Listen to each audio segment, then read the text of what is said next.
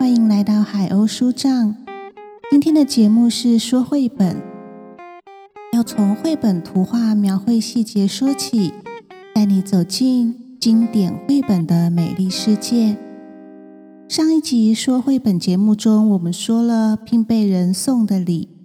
今天要说的绘本是由原班人马创作的，可以说是拼贝人的前传。拼贝人去旅行，《The Quill Maker's Journey》。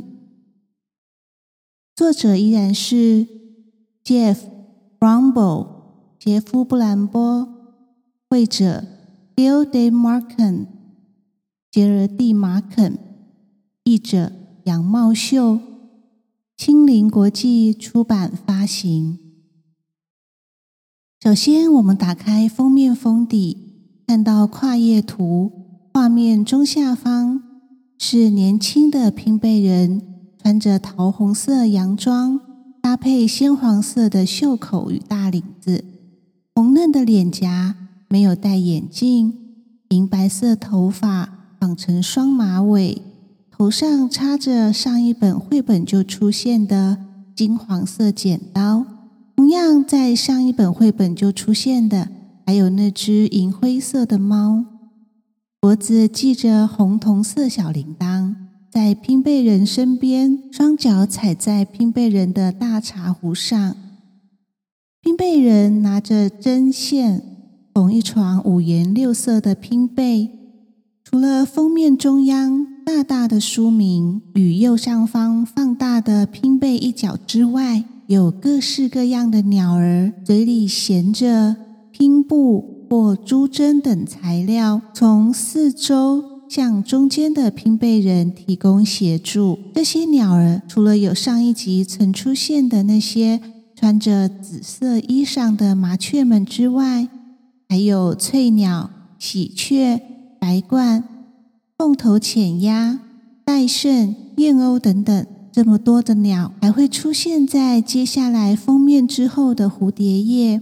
和封底之前的蝴蝶叶，并与三十四种不同名称的拼布图案，如阁楼之窗、城墙、祝你幸福、鸟巢、阳光普照、野鸭、试炼与磨难、渔船等等图案，构织成色彩丰富的图画细节，令人目不暇接。而这些拼布图案，有的也会跟上一本书一样。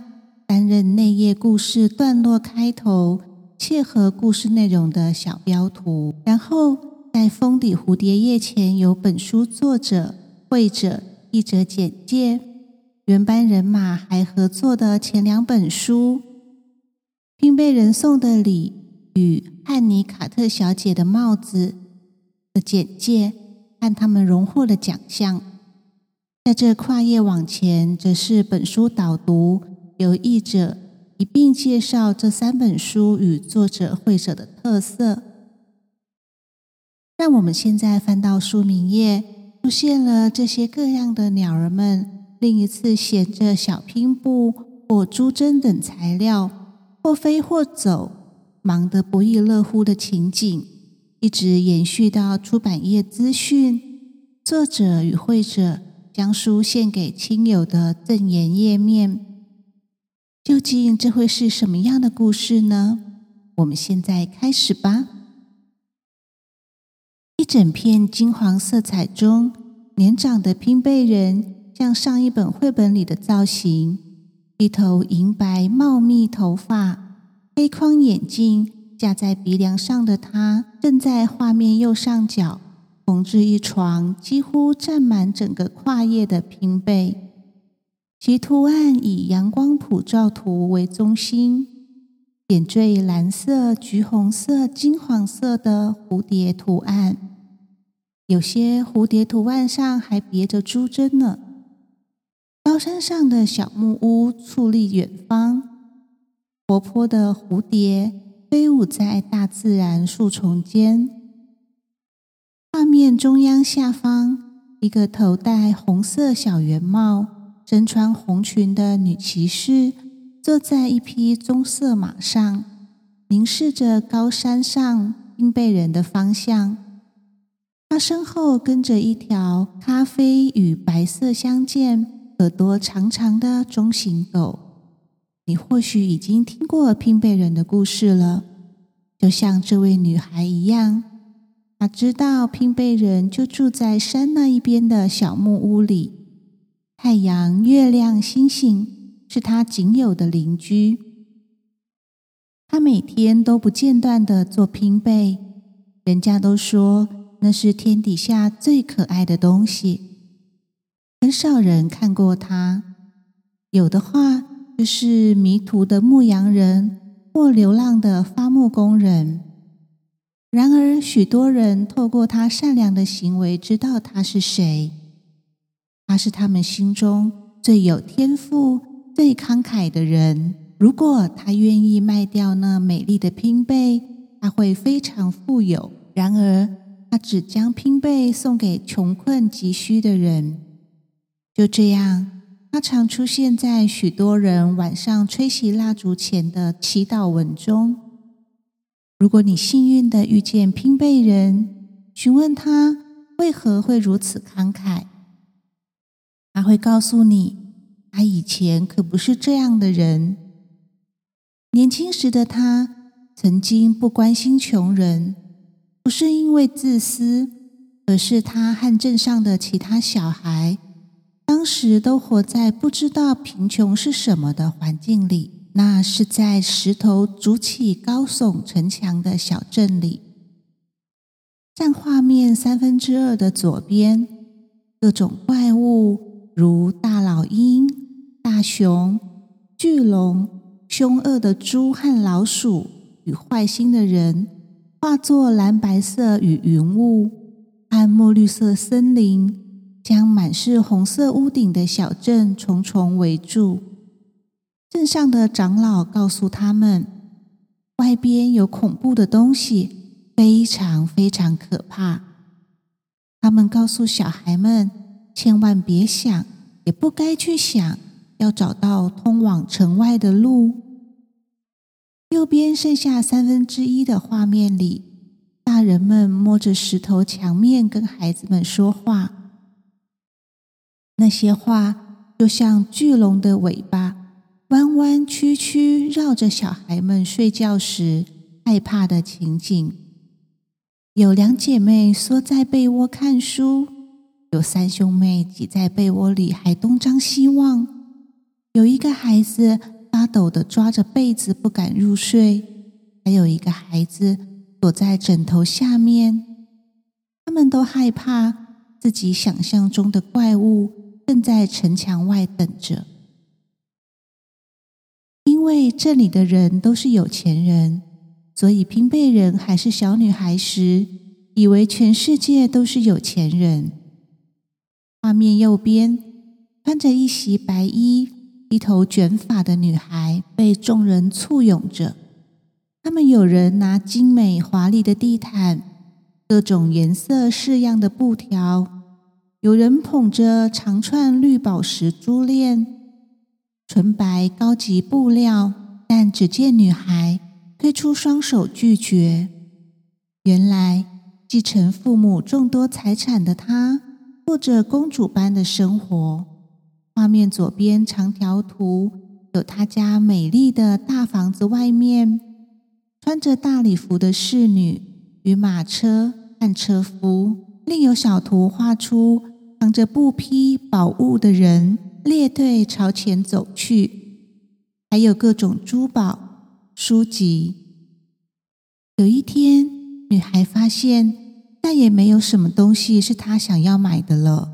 在他的大房子里，他家的餐桌好长好长，金碧辉煌、灯火通明的餐厅里，满满的客人坐在两旁。独坐在主人位置上的女孩，身穿粉红色大礼服，由穿着红色燕尾服的仆人们服侍着她。由于空间很大，仆人们上菜时还得骑着脚踏车或独轮车，单手捧着高高堆起的可口菜肴，像表演马戏一般的四处穿梭。五个小格动画中呈现厨房仆人忙碌景象，擦拭烛台、堆叠酒杯、处理龙虾等。有两个仆人偷偷将鸡腿装在口袋，两个厨师合作将菜肴分别交给四位骑在脚踏车上的仆人手中。一只橘色肥猫有时待在厨房，有时待在厨师递菜肴的地方。右下角的小图中，女孩愁苦的当模特儿。让厨师做出以她为人形的甜点蛋糕。虽然蛋糕上的她有着大大的微笑，但实际上的女孩一点也不快乐。女孩常常拜访她的裁缝师，她是一位年长和蔼的女人。裁缝师为她做衣服，也教她用布与线缝制美丽的小东西。画面左方长条图。是女孩在裁缝师的协助下，换上刚做好的、镶着美丽的黄绿色绸缎的天蓝色礼服。裁缝师还蹲在裙摆处，身旁摆着针包，嘴里咬着珠针，手里拿珠针别在裙摆上。镜子中的女孩灿烂的笑开怀，显然很满意。中间上方小图里。女孩欢喜的让裁缝师为她洗头发。下方小图中，女孩愉快的让裁缝师帮她烫发卷。然而有一天，当他们一起聚在阁楼上的缝衣间，整面釉叶图里，两人坐在画面中间的紫色沙发里。女孩在裁缝师的指导下缝制图案的线条。裁缝师手里握着金黄色剪刀，他脚边有个镶金边的蓝色木箱，开启着，似乎是装着抱枕等材料。沙发左边摆着从视角上只看到金色边框的大面穿衣镜，一直没露出正面的橘色肥猫也坐在沙发，看向窗外。它上方金色鸟笼里的绿色大鸟也低头。从大片绿色窗帘的缝隙中看向窗外，整间阁楼的窗户边条都是金色的。在大片墨绿色窗帘的围绕下，整个画面看起来就像金色牢笼里关着惨绿少年一般。年长的女人留意到女孩的忧愁，她问女孩：“是什么事让你烦恼的无法展现笑容呢？”女孩回答：“啊，我也不知道。我拥有人想要的一切，朋友们都爱我，每天晚上都有盛宴。可是，即使拥有这么多，我的心却是空虚的，好像就是缺少了什么。我觉得要为自己的生命做些重要的事，只是……”我还不知道那是什么。裁缝师抱了抱他，说：“不要忧愁，你会找到的。怎么找呢？也许很近，也许很远，也许就在你眼前。我没法明确的说，但我知道你已经开始寻找了。”女孩从小就以勇敢出了名。画面传达出年轻女孩在裙子下面穿长裤，爬上最高的树上看书。有两个调皮男生在猫尾巴上绑罐子，女孩会挺身而出为猫咪打抱不平。女孩还会在狂风暴雨中跳舞。她已经想了好一阵子。想要溜出城外，看看到底有什么恐怖东西在那。传说在市政大厅最底层有一条秘密通道，如果你够勇敢，就可以从那里走到城墙外。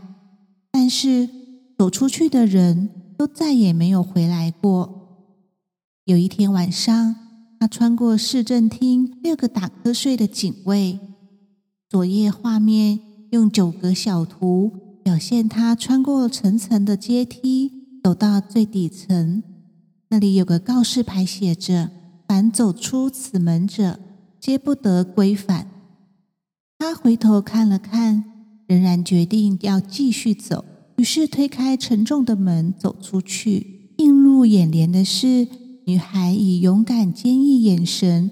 望向四周缠绕的蜘蛛与蜘蛛网、蝙蝠、老鼠，还有未知恐惧的巨龙尾巴，从天花板到地板都有蜘蛛网。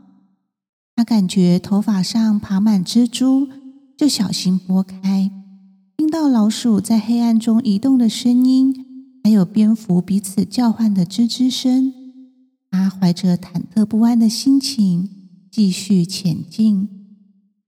接下来的画面中，描绘女孩在蜘蛛与蜘蛛网、蝙蝠、老鼠，还有未知恐惧的巨龙尾巴环伺下，一步一步继续蜿蜒前进，仿佛魔法一样。无数个女孩身影在手中烛火一根接一根的引导中，穿过阴暗走廊，到达城墙另一边。已经是早晨，而呈现在他眼前的是糟糕的景象：破旧的屋子，暗沉咖啡色茅草屋顶，有些人躺在路边，没有被子、枕头，衣衫褴褛，甚至有人因饥饿而在哭泣，还有孩子哭到没眼泪了。他继续往前走。以为会看到镇里长老说的那些怪物，可是没有那种东西。右页小格图画中，他遇到那只银灰色猫，在猫咪陪伴下，他走过越来越多村落，见到的都和第一个村落差不多，到处充满不幸与无助。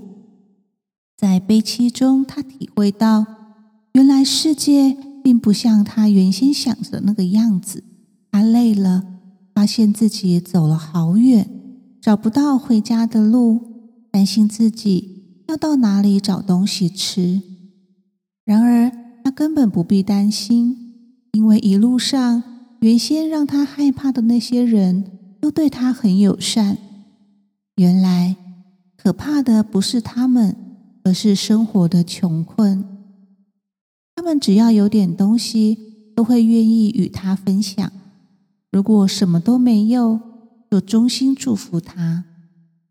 画面里有人分享稻草，让他和银灰色猫躺卧休息；有人跟他指引方向，谈天说地；剪羊毛的人为他修剪头发；挤牛奶的人递给他一碗牛奶。当他走在斜坡。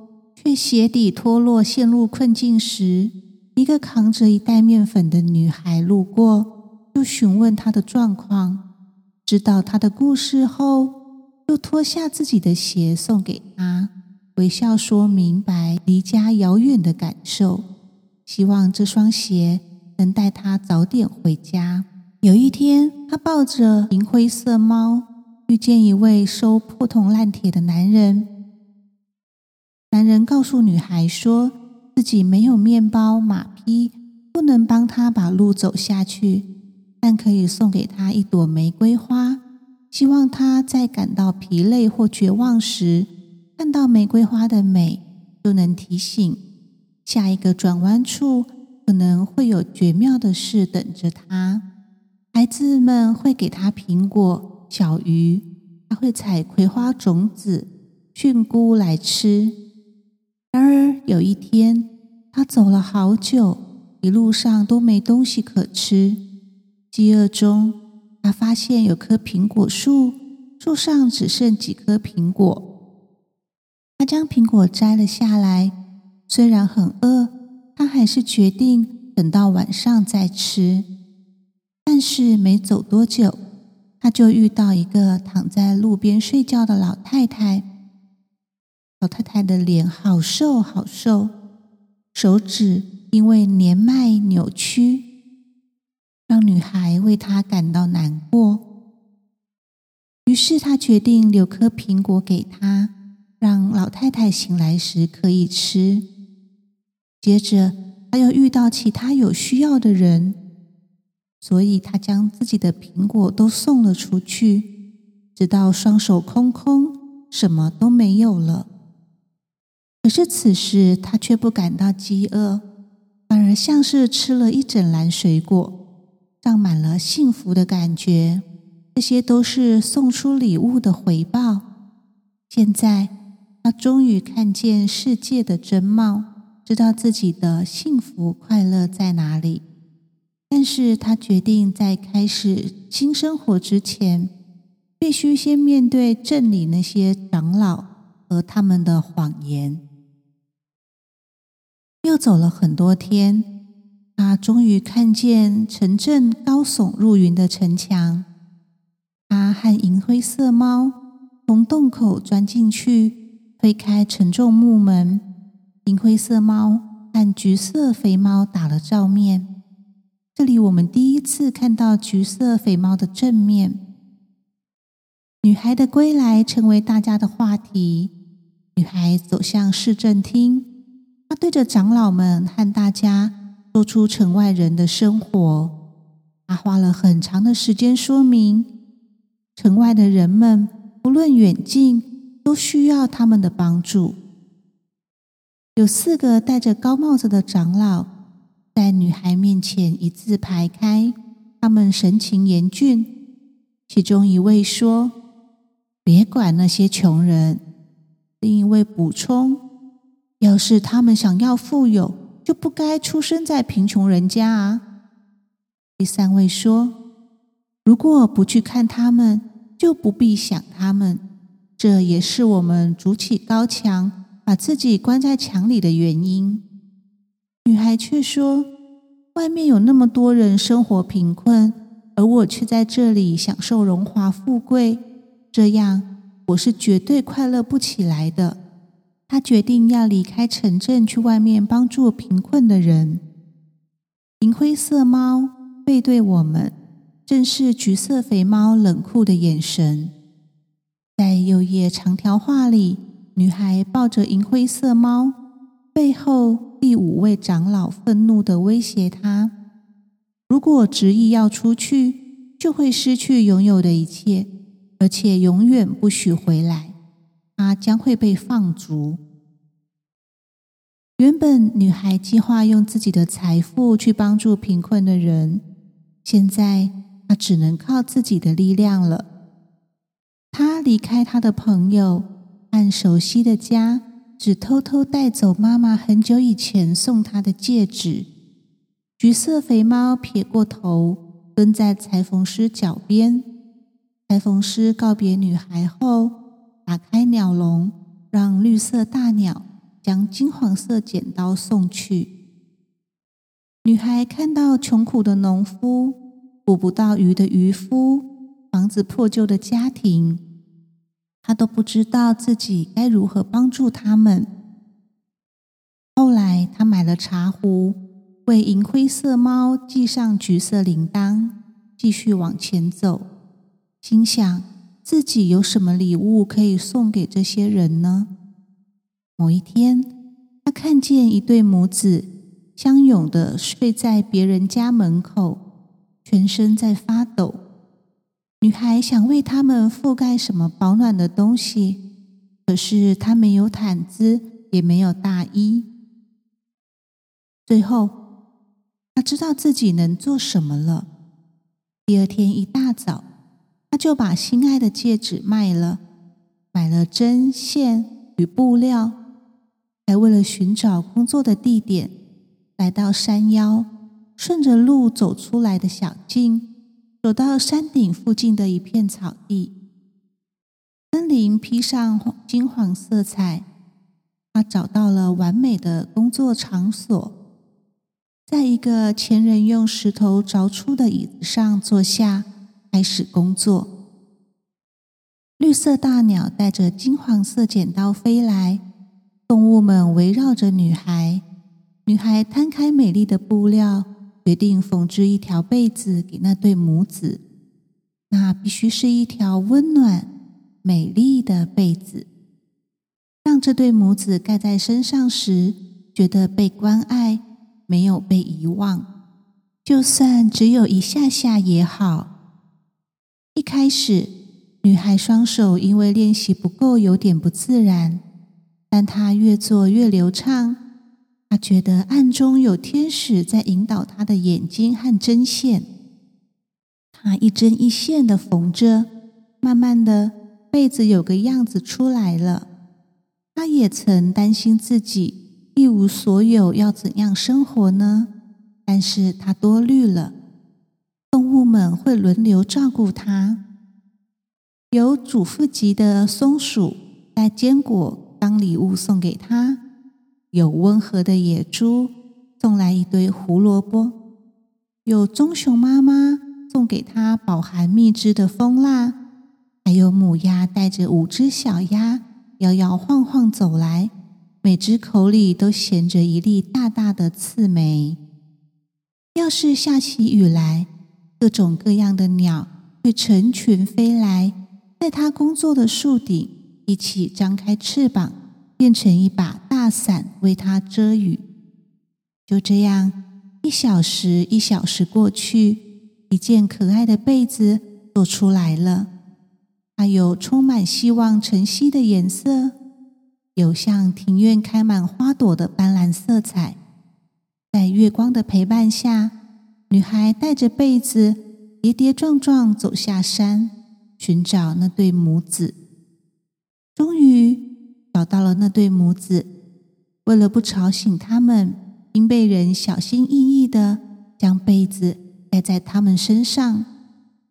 当他们似乎要醒来时，并被人赶紧躲起来，偷偷看着那对母子，惊喜的望着这神奇的礼物，找不到送礼的人。